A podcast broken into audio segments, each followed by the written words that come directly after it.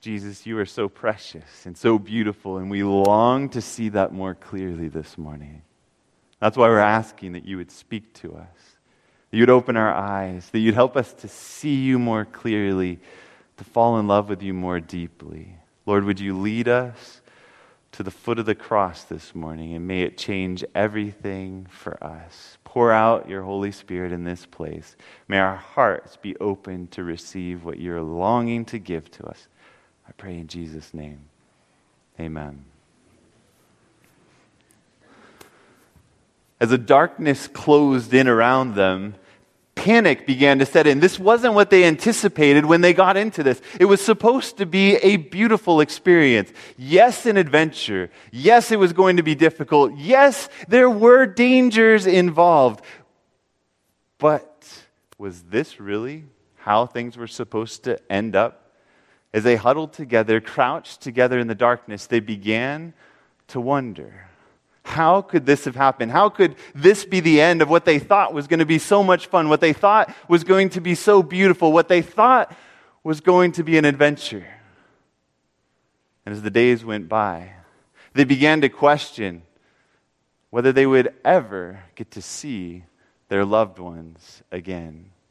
This may have been a little bit of what was going through Abraham's mind, if you turn with me to Genesis chapter 15, in Genesis chapter 15, Abraham has been in the, quotes, land of promise for some years now. You remember that, that God told Abraham, He gave him this call. He said, Walk before me, go out into a land that I'm going to show you, and I'm going to bless you. I'm going to multiply you. Now, what does that imply for Abraham? That he's going to be multiplied. Lots of kids. So he's, he has this promise. He's going to have lots of kids and grandkids. And, and God promises him a land that he's going to be able to go into. But you fast forward a few chapters, and all of these different things have happened. In chapter 14, Abraham has had to go and rescue Lot, who was captured by these five kings, and he's gone and he's, he's, he's rescued him. And then when finally he comes back, in chapter 15 and verse 1, it says this After these things, the word of the Lord came to Abram in a vision, saying, Do not be afraid, Abram. I am your shield, your exceedingly great reward. Verse 2. But Abram said, but Abram said, but, but Abraham was feeling a little different. Abraham wasn't feeling what God was talking about. Abraham said, okay, you say that, God. You say things that sound really good. You make me promises that sound great. But Abraham said, Lord God, what will you give me, seeing that I go childless, and the heir of my house is Eliezer of Damascus? Then Abram said, Look, you have given me no offspring Indeed, one born in my house is my heir. Abraham is frustrated. Do you feel any frustration this morning? Have you been claiming any promises of God and wondering, why isn't God answering? Oh, great, another 40 days of prayer. Do you know that the last 40 days of prayer, I was praying for the same thing? I still am praying for my child to come to Jesus. I'm still praying for that neighbor. I'm still praying for my marriage. Where is God? Great promises He gives me, but I'm feeling alone here. I'm feeling like I'm in a dark place. I'm feeling like I don't have what it takes. Abram says, Look, you've given me no offspring. Indeed, one born in my house is my heir. I'm childless. The, the promises that you've given me, they're empty. And not only that, I imagine what Abraham's also saying. He said, Do you realize that I left behind my father? I left behind my family in Ur. I left them and I went on this long journey into the land that you said was going to become mine. And now I'm having to fight these kings off in order to save the one relative who came with me, Lot. And God, where are you? What is going on? Why is this happening to me? He feels like it's so dark. And in this chapter, we find that God wants to give him a bigger picture. God wants to reveal to him something greater. That, that it supersedes his physical sight, that supersedes what he is capable of seeing. And God goes on to say in verse 4 Behold, the word of the Lord came to him, saying, This one shall not be your heir, but one who will come from your own body shall be your heir. Now, the Hebrew scholars tell us that when they say, One shall come from your own body to be your heir, this is referring to that messianic promise. This is saying there's coming a Savior, and He's going to come through your own descendants. You don't have to pick this servant to be a, the inheritor of your house, but I will still fulfill this promise. Even though day after dark, day after day goes by, and you feel like I'm not there for you. You feel like I'm not answering. You feel like I'm not coming through for you. Hang on to hope. Hang on to me because I will give you a great reward. Verse 5. Then he brought him outside. Isn't this so personal? He's like, hey, Abraham, okay, here's the deal. You come outside with me now. I want you to just come outside of your tent and I want you to look outside for a minute. And he says, Abraham, come outside. Look up there, look up at the stars. And he says, Look now toward heaven and count the stars if you are able to number them. And he said to him, So shall your descendants be. Now imagine Abraham's up there looking, and maybe he starts counting, and he's looking up at the dots, and he's thinking, okay, one, two, three, four. Here's the thing Is it possible to count the stars that you can see with your naked eye? It actually has been, I, I, hate to break it to you, but it's been done by astronomers. They have figured out how many stars you can see with the naked eye. As they look up at the stars, they say, I believe it's about 2,500 in the southern hemisphere, about 2,500, or maybe it's, maybe it's 5,000. Anyway, about 5,000 stars that you can see with the naked eye. But is there a bigger picture? The bigger our telescopes get, the more we can see. The further we look out, the more that we realize that's not the end of it. It keeps on going, and they keep having to revise their estimates and make them bigger and bigger and bigger because there is a bigger picture. There is more out there than meets the eye. And God is wanting for Abraham to realize there's more out there than you realize. There's more going on in your behalf than you understand. Yes, it may have taken years. Yes, you don't have a child yet, but I will come through for you. You can cling to the promise. You can count on me. The next verse is one of the best verses in the entire Bible. Paul quotes it two, numerous times in the chapter Romans, chapter 4. Verse 6 says this And he believed, what does it say next? Notice that preposition. He believed in the Lord. That's really clear there in the Hebrew. He didn't just believe, well, God told me this promise. He told me that this is the way it's going to be. He didn't just believe the promise, but he believed in a person.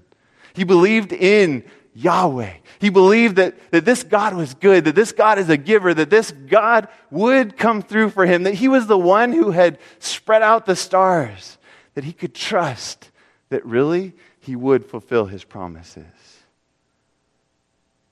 But his faith was still really small. Because we keep reading the chapter. You may think, well, yeah, I don't have Abraham type of faith, and one day I'll feel like, great, I go out of church and I'm thinking, God is awesome. I can trust him. And then on Sunday, I, I doubt him completely. Have you ever gone through that before? I know I have. Well, the story goes on because you read verse 7.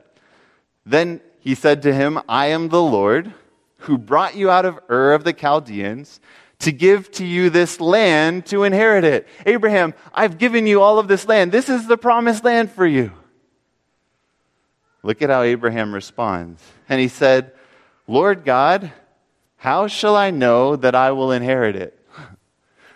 Can you prove this one to me too, God? Because it's not looking like it. I, those kings that I just fought off of, to defend Lot, they're about to come and destroy me. Do you realize, God, the things that I'm up against? Do you realize how big the armies are? Do you realize how big my problems are? Do you know what I'm going through? That's the question of every human heart. Is there a God in heaven who understands what I'm going through? And does he care enough to deliver me out of it? That's the question of Abraham's heart. And you don't have to feel bad if you are wondering that same thing this morning because there is a God who draws near to answer our questions. But at first, the answers may not seem to be what we want them to be. Look at how God answers in verse 9. So he said to him, Bring me a three year old heifer, a three year old female goat, a three year old ram, a turtle dove, and a young pigeon. Now, I like animals, and so up to this point, this seems like a good thing. This seems like a beautiful picture. Okay. So somehow he's going to, he pointed to the stars. That was beautiful. That's who God is. And now he's going to take these animals and, and somehow he's going to show how he created these animals, right? Well, let's keep reading. Verse 10. Then he brought all these to him and cut them in two down the middle and placed each piece opposite the other, but he did not cut the birds in two. Oh, now it's getting gruesome. Now we're wondering okay, this is one of those Old Testament things that, well, let's just skip over that part because I don't really know what that's talking about, and that sounds really, really gross because, I mean, he cuts the animals in half, and he's got one half of the heifer over here and one half of the heifer over here. And then he's got one half of the goat over here, one half of the goat over here. He's got one half of the sheep over there, one half of the sheep. But he thankfully doesn't do that to the birds. Apparently, he just kills them and puts them laying opposite each other. That's a little bit better, I guess. It's a gruesome scene. It's, it's not something that you want to tell your kids about. So I'm sorry if they're sitting here this morning. But that's in the Bible. So we have to go through it, right? So this is the scene that, that God tells them, okay, you want to know that you're going to inherit the promised land? Then cut these animals in half. Okay, God, thanks. That helps a lot. And then look at what happens next in verse 11. And when the vultures came down on the carcasses, Abram drove them away. Vultures begin to come. He's having to, to ward off animals. He's not understanding God. Okay, I, I cut these animals in half and now they're about to get eaten and here comes another bird and he's trying to protect these sacrifices that he's put there and God's not answering. God's not there. Why isn't God showing up? God wants Abraham to understand. He wants you to understand that there is a bigger picture in your life. There is something greater going on. There is something more. And so, as they sat there on that shelf, they began to dig into the, the mountainside, thinking that, hey, maybe we can dig our way out because the channels that they had come in through were all filled with water. So they began to dig and dig and dig. In fact, they dug five meters back into the cave wall. As they dug deeper and deeper, their soccer coach began to try to encourage them. It's okay, we're going to find our way out. It's okay, the, the water is going to go down. Something's going to happen. Don't, don't worry, we're going to be okay. As day after day after day went by, enclosed by darkness, not having a way out, with no hope, feeling like they were forgotten, feeling like they were separated from everyone that they loved, and having no answers feeling like nobody was coming to rescue them, feeling all too much like Abraham felt, like you and I have felt time and time again. Has God forgotten about me? Does anybody care? Is anybody after me? Does anybody want to help me? That's the way that those 12 Thai boys felt as they were locked in that cave under a massive mountain, wondering if anybody in the world was coming to rescue them. Was somebody coming to rescue them? You remember that moment when footage came out to us, and I'll put the first video up. This is the video of when suddenly the, the, the boys are sitting up there on this shelf, and suddenly they hear the water begin to move. And as the water begins to move, suddenly these lights come up and the lights are shining in their eyes. We'll see if the video actually works or not. But if, you, if it doesn't, you can always go on YouTube. That's the good thing about YouTube. So the eye, the, the you, as, as they come up out of the water, these two divers from the United Kingdom, get this. I mean, they're, they're wondering, have our parents any idea where we're at? Does anybody care? Would anybody try to rescue us? But two divers by the name of John, and I think the other one was Vic, from the United Kingdom have flown all the way across the continent and across Asia to get to Thailand because they are specialists in cave diving. And for days, they've been swimming into this cave, and day by day, they've been getting closer and closer, getting further into the cave. And finally, they get to Pattaya Beach inside the cave. I mean, they are a long ways, 10 kilometers inside of this cave. And they're going along, and they get to this beach where they hope that the boys might be. There's no sign of them. But they refuse to give up and they keep on going. They, they continue going into the most treacherous part of the, the caverns. And as they're going through the water, they're, they're, they're swimming and going along. And finally, they come up to this pocket of air. And they said what they first do is they smell as soon as they come out. That's what search and rescuers, I guess, the first thing that they say to do is you smell first when you're in a cave, apparently, and then you look around. And the first thing that they noticed was that they smelled the boys. They'd been in there since June 23. It was now July 2. Ten days later, the boys had no idea how long they'd been in this darkness, seemingly forsaken, having no idea if anybody cared, if anybody was after them, not knowing that the whole world was focused on saving those boys. The world was marshaling its forces. People were flying from the United Kingdom. People were coming to do everything possible to save them. In the story of Abraham, he's told to divide these two carcasses in two. He's told to, to do this thing that, that to us seems so foreign, that doesn't make sense to us. How does that bring me hope this morning? But there's something fascinating that is from the ancient Near Eastern text that, that shares of something similar that was done by an Assyrian king. As he's making a contract, a covenant with a vassal, meaning a king is allowing somebody to become his servant, he says this to him. He has him sever off the head of a ram, and then he has him pass between them, and this is what he says This head is not the head of a ram, but the head of Mati-Ilu. That's the one who is the servant to the master. If Mati-Ilu violates the oath, as the head of this ram is struck off, so will the head of Mati-Ilu be struck off. Okay, that's not really helping the picture very much, is it? Because now you understand why these animals are cut and severed in two, right? This is about a covenant that is being made, and the, the idea is that if one is unfaithful to the covenant, may they become like those severed animals cut in two. Well, that doesn't sound very hopeful to me. I mean, I don't know about you, but I don't like the idea of being severed in two. That doesn't sound like God is giving a lot of hope here to Abraham. What is God trying to do? Well, let's keep reading the story. Verse 12 Now, when the sun was going down, a deep sleep fell upon Abram, and behold, horror and great darkness fell upon him. Suddenly, it's like he's closed in by this horror, by this darkness, by this, this sense of aloneness, this sense of separation, this miserable state of being that he can't understand what's going on. He feels the horror of darkness, it says. How is this going to make things better for Abraham? Verse 13, God then speaks to Abram and says, Know certainly that your descendants will be strangers in a land that is not theirs.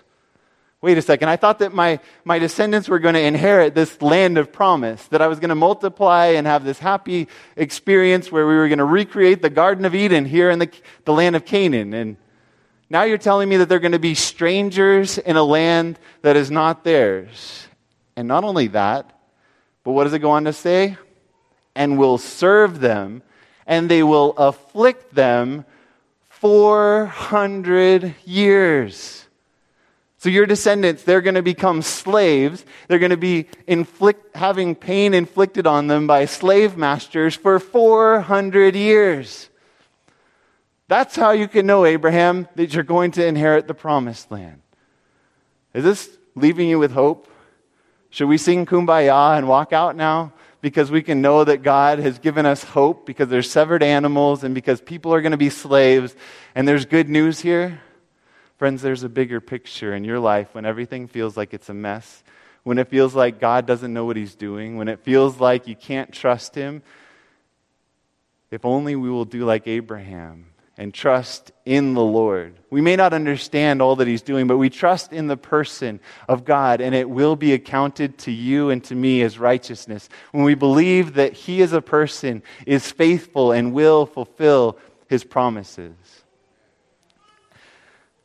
The Thai boys began to ask the divers, Can we go home now? Will you take us home with us, with you today? Will you take us home? And they, they said, no, no, no, get back from the water. Hang on, we'll come up to you. Uh, no, you cannot come with us today, but we're coming back. We're coming back for you. And they began to describe to them how there's a bigger picture.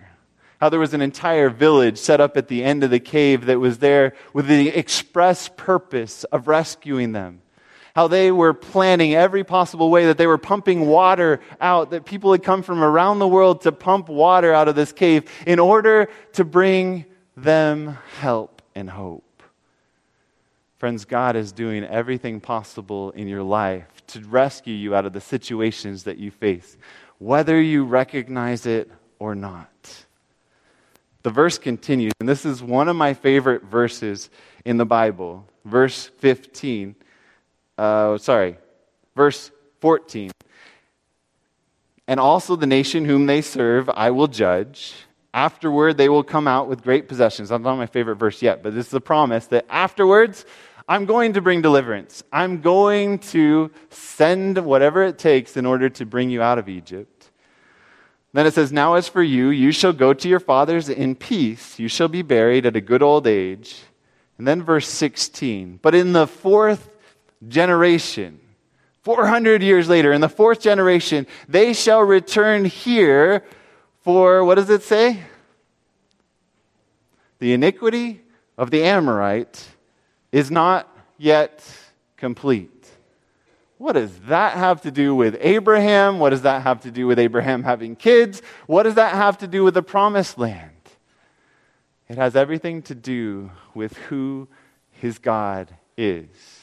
You see, God is working in a bigger scale than we can possibly imagine. He's working with a bigger purpose than we can possibly imagine. He's working for the salvation of every human being. Second Peter tells us that he is not willing that one should perish, but that all should come to repentance. That's the heart of God. That's what He's up to. And here it tells us that for 400 years, my favored people, my special people, are going to be in a land of slavery. They're going to be afflicted there, but at the end of that time, have hope. I'm coming back for you. I'm going to bring you out of there, and I'm going to bring you back to this land once the hearts of these people here are so hardened that there's no longer any room for me in their heart. I'm not willing that any one of them should perish. I'm not willing to put them out of their misery yet because there's still hope. And I want for them to come to repentance. I hope that they might accept my gift of mercy. I hope that there's still time for them. So I'm going to stretch it on for 400 more years. When people read the Old Testament, and they tell you that it's just full of blood and God is a judgmental, hurtful person, they're not reading it very carefully. I just have to be honest. And maybe you felt that way. I felt that way reading it through it because some of it is just plain old history that recounts the, the sickness of this planet. But verses like this reveal to us that God is merciful and gracious, that He's willing to extend 400 years for a group of idolaters who haven't yet accepted the gift that He wants to give them. He's willing to keep on, keeping on, and offering them mercy time after time after time.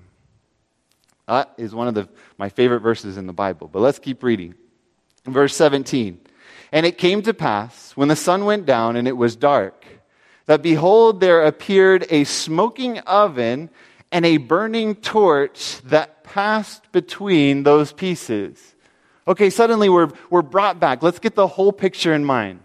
Here, Abraham's wondering, why don't I have the promised land? And God says, divide these two animals. Put one over here, one over here, one over here, one over here. And this was the symbol that would be taking place between a master and a servant. And who was the one who usually passed between the pieces? Did the master pass between the pieces? No. In a covenant, it was always the servant, it was the vassal, it was the one who was saying, If I am not faithful in serving you, may I be severed in two just like these animals. But what happens in this story? Who's the one that's passing through the midst of these pieces? The object appears. It's a burning oven. It's a flaming torch. It represents to us the presence of God who, often shows up in fire and glory. And as he shows up, he is the one who passes through the torn animal. So what is God saying? What is God saying? He's saying, if you're unfaithful to the covenant, I will rescue you. I will be torn apart. I will allow myself to become like these animals. I will rescue you. I will do whatever it takes. I will pass through the midst of that. Though you deserve to pass through that, though you are the one that's unfaithful, though you deserve to become like this, because you've separated yourself from the source of life, I will take it upon myself to experience the separation, the agony that comes from being separated from the source of life and grace and peace. I'll experience that horror of great darkness in your behalf. I wanted to put up some video footage as these rescuers went through and attempted to go through cavern after cavern. There were so many people working to rescue these boys who were caught. In fact, Wikipedia records that the, the rescue effort involved more than 10,000 people, including over 100 divers. 10,000 people 100 divers, many rescue workers, representatives from about 100 governmental agencies, 900 police officers, 2,000 soldiers, and required 10 police helicopters, seven police ambulances, more than 700 diving cylinders, and the pumping of more than a billion liters of water out of the caves. People came in from Germany, from Australia, from Belgium, from Canada, from China, from the Czech Republic, from Denmark, from Finland, from India, from Israel, from Japan, from Laos, from the Netherlands, from United Kingdom, from the United States, from Myanmar, from the Philippines, from Spain, from Sweden, from the Ukraine. Even France offered to come, but by then they had too many people. Elon Musk designed a special submarine that he was going to send over in order to save these boys. So while they were feeling all alone, crouched in this tiny cave, feeling like they were starved to death in the dark, with nobody caring what's going on in their lives, the whole time the entire world is working on the outside, trying to rescue them. And God wants you to know this morning by the story of Abraham that though you may feel totally alone this morning, Though you may feel like, I don't understand what's going on in my life, that there is a bigger picture. That the entire universe is working on your behalf. That the entire universe is concerned with your salvation. But how could I know that this morning? How can I really cling to that? Does this really help me to understand?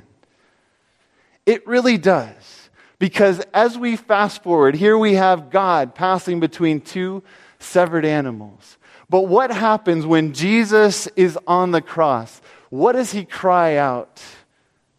Do you remember? Something very specific when he feels forsaken, when he feels like he can't see through the tomb, when he's laying down his life in such a way that he can't see the resurrection on the other side. What does Jesus cry out in that moment? Do you remember? He says, My God, my God, why have you forsaken me? He felt it. He genuinely felt that he had been torn in two, that he was separated from the Father, that he was separated from the Holy Spirit. And he didn't stop at that moment because he loved you because he wanted to live with you throughout eternity, because he loved you more than that intimate fellowship that he had enjoyed throughout all eternity. And he said, I'm going through with it. Father, into your hands I commit my spirit. And he bowed his head and laid down his life for you. Friends, the cross is the ultimate revelation to the entire universe that God loves you more than you can imagine. That God loves you more than he loves his own existence. That though there are trials in our life, though we go through difficult times in our life, though we don't understand why the promises of God aren't fulfilled as fast as we would like, there is a bigger picture. And sometimes we look to the cross, and we, I'll put up a picture of the cross. You, you look to the cross and you think, how can that grotesque moment paint a bigger picture for me? I don't understand how that helps me. I don't understand what kind of hope that brings to me. But, friends, that is everything. That's a symbol, a sign of the heart of God, that He will not hold anything back from saving you, that He will do absolutely whatever it takes, that He's going the distance. When we feel like we're all in the dark and all alone, Maybe it would help to remember those boys who felt like nobody cared, who felt like they were forever separated from their loved ones, and to realize that outside in the bright world out there, the entire world was setting up a village and a camp, was doing everything possible, that even divers were willing to lay down their own life to get into that cave to save those boys. If that's the reality of who God is, Romans 8:32 says, "He who did not withhold his own son, who is willing to give up this offering for you, how will he not with him freely give you all things?" We've got to believe that. It's got to become more than just a head knowledge for us. It's got to become more than, yeah, Jesus died for my sins, that's great. But we've got to come to realize that it is impossible for us to save ourselves. Do you realize that? Those Thai boys, they thought, well, hey, we'll go out with the divers now. We'll swim out with them. But they realized that they absolutely could not do that themselves. And just like God went and he put Abraham to sleep in a deep sleep, they actually came in. And for days they were there giving them food, giving them counseling, trying to get them strong enough for the journey out. But time was counting down. It was July 2 and July 10 was coming when they knew that another storm, or July 11, they knew another storm was coming in and likely that they would no longer be able to rescue these boys. So they're on a time clock. They're doing everything possible. And finally, they say, Today is the day we're going to start today, on July 8. And they got in there and they chose the first boys who were to go out and they put them to sleep. Not fully, but they, severe, they, they significantly sedated them. Maybe our anesthesiologist could tell us more about that. I don't know exactly what they did, but they made it so that they were virtually uh, unconscious, so that they could pull them out. As they put them in a suit that had a face mask, they didn't have to learn how to scuba dive. They, they could be drug along. They had a handle on their back. They had a, an air canister on their front. The, they had two divers with them, helping them in the entire way as they went through the cave. They had everything provided for them. There was nothing that they did on the way out because they were too weak to swim. They were too weak to save themselves, just like you and me. While we were weak and helpless, Christ died for the ungodly. Christ came for sinners. Christ came for those who couldn't help themselves. So this morning, I hope that you don't feel like you can help yourself. I hope that you remember what Jesus said it is impossible for men but remember what he goes on to say the things which are impossible for men are possible with God. All 12 of those boys, plus their coach, were brought out. They had a grand reunion. They were saved because they trusted their rescuers. But Leo shared with us back at um, prayer meeting a week or so ago, he shared this illustration, and that's, that's what sparked this idea in my mind this beautiful picture of this dark cave with outside you have helicopters flying over, you have people drilling holes, you have people coming to pump water, you have people that are, are divers, you have all of this support crew, and they think that they're all alone, but really somebody's coming to rescue them. But Leo pointed out this beautiful moment when these 12 boys gathered around a picture of the Navy, Thai Navy SEAL who gave his life. He was retired. He didn't even have to be doing that that day. He chose to come back on a risky mission to save somebody's life. And he died in the process. You notice the look on their faces. Leo pointed this out. They're, they're not exactly smiling and rejoicing at this time. It's a solemn moment. It's a moment that penetrates deep into their heart. There's a love that is there that saturates their hearts in a way that they said changed everything. Because those boys and the coach, they said, We're not going to live the same anymore. One boy said, I'm going to grow up and I'm going to become an architect. Another boy said, Well, well I'm going to go on and I'm going to become a doctor. I'm going to live my life because somebody died to save me. Friends, somebody died to save you so that you could have a better life, so that you could live with Him forever, so that you could have value in your life. I love what it goes on to say uh, in the book um, Steps to Christ, page 103. It says, We must gather about the cross. Christ and Him crucified should be the theme of contemplation, of conversation, and of our most joyful emotion. There can be joyful emotion in the midst of tears for the God who gave everything for us. There can be joyful determination to live a better life, to allow God to transform us because we can't save ourselves. Goes on to say, we should keep in our thoughts every blessing we receive from God. And when we realize His great love, we should be willing to trust everything to the hand that was nailed to the cross for us. Friends, take you back to verse 1 of this chapter where God says, Do not be afraid, Abram. I am your shield and your exceedingly great reward. God has given himself to you. That is the prize. That is what you can have. You can have the reward starting now. You can say, God, fill me with the Holy Spirit. The cross has demonstrated that you want fellowship with me more than anything else in the universe, that the whole universe is working for my salvation. And God, I simply pray that you would fill my heart with the Holy Spirit.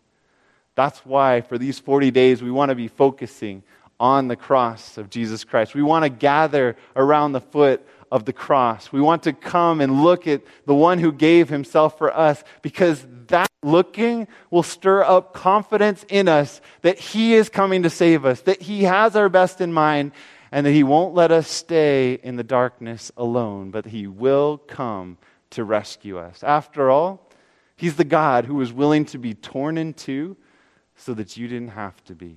He was willing to be separated from joyful relationship with His Father forever so that you could enjoy heaven with His Father forever. That's who your God is. And He wants to deliver you today. Would you just join me on your knees this morning as we think about the cross, just, just go ahead and kneel down and just say, in your own heart, what's on your heart for Jesus this morning? Just go ahead and open your heart to Him and let Him know the things that are going through your mind, through your heart, wherever you're at right now. Maybe you're saying, God, this is beautiful and I want more of you. Or maybe you're saying, God, I don't understand. What is this? Or maybe you're saying, God, I thought I understood, but help me to see you more clearly. I want to really value the beauty of the cross. Father, thank you that there is a bigger picture. That though darkness may crowd around us, that we can cling to you as our exceedingly great reward. That we can look to the cross and trust the hand that was nailed there for us, knowing that you gladly did that so that we could be with you forever. Lord God, I pray as we continue through these 40 days of prayer that it would be with the same joy in our hearts, the same uh, solemn tribute in our hearts that those 12 boys felt in recognizing the one who gave his life for them. Father, may we appreciate the beauty of what you've done. May we appreciate the value of what you've done. And may we allow it to be a sacrifice that's worthwhile in our lives because we allow you to finish the good work which you have begun. Father, fill us with the Holy Spirit as we go out to fix our eyes on the cross and your love. In Jesus' name I pray. Amen.